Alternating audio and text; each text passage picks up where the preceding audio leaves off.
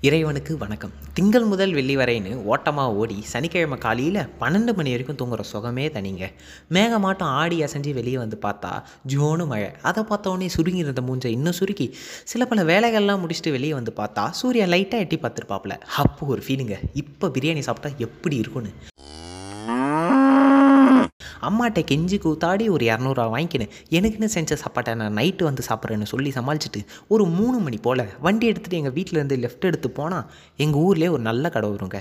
அங்கே போனால் எனக்கு முன்னாடி ஒரு கூட்டமே இருக்குது அந்த கூட்டத்தெல்லாம் கடந்து கொஞ்சம் முன்னாடி போனால் தம்பி பிரியாணி முடிஞ்சுப்பான்னு சொல்கிறாங்க அண்ணா கொஞ்சோண்டு குஸ்காவாச்சும் கொடுங்களேன்னு கேட்கலான்னு பார்த்தா எனக்கு முன்னாடி ஒருத்தர் அதை தான் காலில் விழாத குறையாக கேட்டிருந்தார். அட யாரா இவனை தலையில அடிச்சுக்கிட்டு நம்பிக்கையோட நம்ம அண்ணன் கடை இருக்குன்னு போனாங்க. அங்கே போனால் அவர் தம்பி நாளைக்கு வாடான்னு சொன்னார். இவருக்கு வந்த நேரத்தை பாருன்னு கொஞ்சம் நினைக்கும் போது தாங்க நான் பண்ண தப்பு எனக்கு புரிஞ்சுது.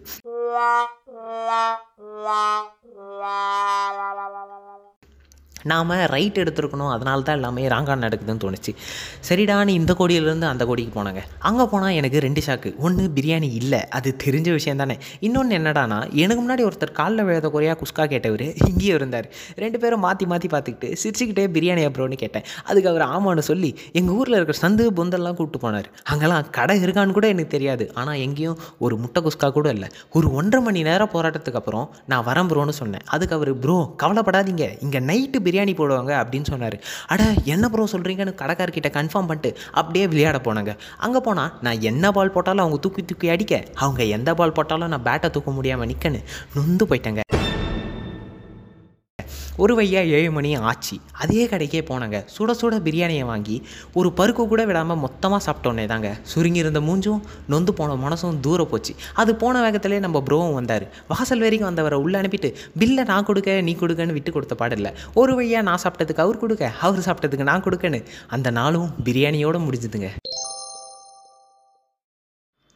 அப்போதாங்க எனக்கு ஒன்று புரிஞ்சுது. முன்ன பின்ன தெரியாத மனுஷங்களை சந்திக்கும் போது நாம் ஒரே விஷயத்தை பற்றி பேசினாலோ நமக்கு ஒரே விஷயம் பிடிச்சிருந்தாலோ அவ்வளோ ஏங்க நாம் ஒரே தொழில் பண்ணிகிட்டு இருந்தால் கூட ஒரு கூட்டத்துக்குள்ளே தன்னைத்தானே கண்ணாடி இல்லாமல் பார்க்குற ஒரு ஃபீலை தருங்க.